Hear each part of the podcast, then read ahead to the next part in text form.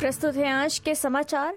Victoria के दक्षिण पूर्व के कुछ हिस्सों में निवासी हाई अलर्ट पर हैं, क्योंकि बेमौसम गर्मी और तेज हवा वाली परिस्थितियों में बुशफायर्स अब बेकाबू हो रहे हैं। सिडनी ने अक्टूबर की सबसे गर्म शुरुआत रिकॉर्ड की है। राज्य भर में कुल नौ आग प्रतिबंधों की घोषणा के साथ अधिकारी हाई अलर्ट पर है। ब्यूरो ऑफ़ मीटरोलॉजी का कहना है कि ऑब्जर्वेटरी हिल वेदर स्टेशन पर तापमान 35 डिग्री से ऊपर चला गया है, जिसने 1961 और 2009 में दर्ज किए 33.1 डिग्री के पिछले रिकॉर्ड को तोड़ दिया है।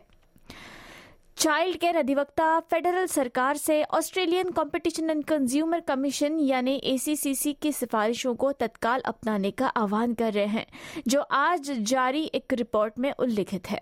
रिपोर्ट में पाया गया है कि ऑस्ट्रेलिया में चाइल्ड केयर की फ़ीस दुनिया में सबसे ज़्यादा है। इससे पता चलता है कि देखभाल में दो बच्चों वाले औसत आय वाले माता पिता अपने नेट हाउस होल्ड फंड का लगभग 16 प्रतिशत चाइल्ड केयर के लिए दे रहे हैं। ओईसीडी औसत 9 प्रतिशत से कई अधिक है।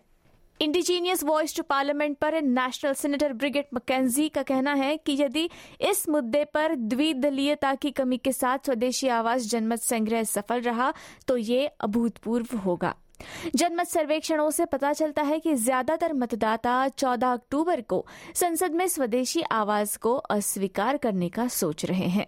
सीनेटर मकेंजी का कहना है कि लिबरल और नेशनल पार्टियों द्वारा नई अभियान का समर्थन करने के बावजूद विपक्ष द्विदलीयता की कमी के लिए जिम्मेदार नहीं है। अब खबरें भारत से।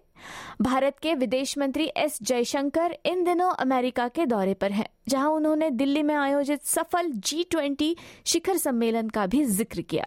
विदेश मंत्री एस जयशंकर ने अपने अमेरिकी समकक्ष एंटनी ब्लिंकन से कहा कि कनाडा चरमपंथी तत्वों को पनाह देता है, जो कहीं से भी सही नहीं है। एस जयशंकर ने कनाडा के प्राइम मिनिस्टर जस्टिन ट्रूडो के आरोपों पर कहा कि कनाडा ने जिस तरह के आरोप भारत पर लगाए हैं, वो कहीं से भी भारत की पॉलिसी के तहत नहीं आते हैं, ऐसे में भारत पर लगाए गए सभी आरोप निराधार है।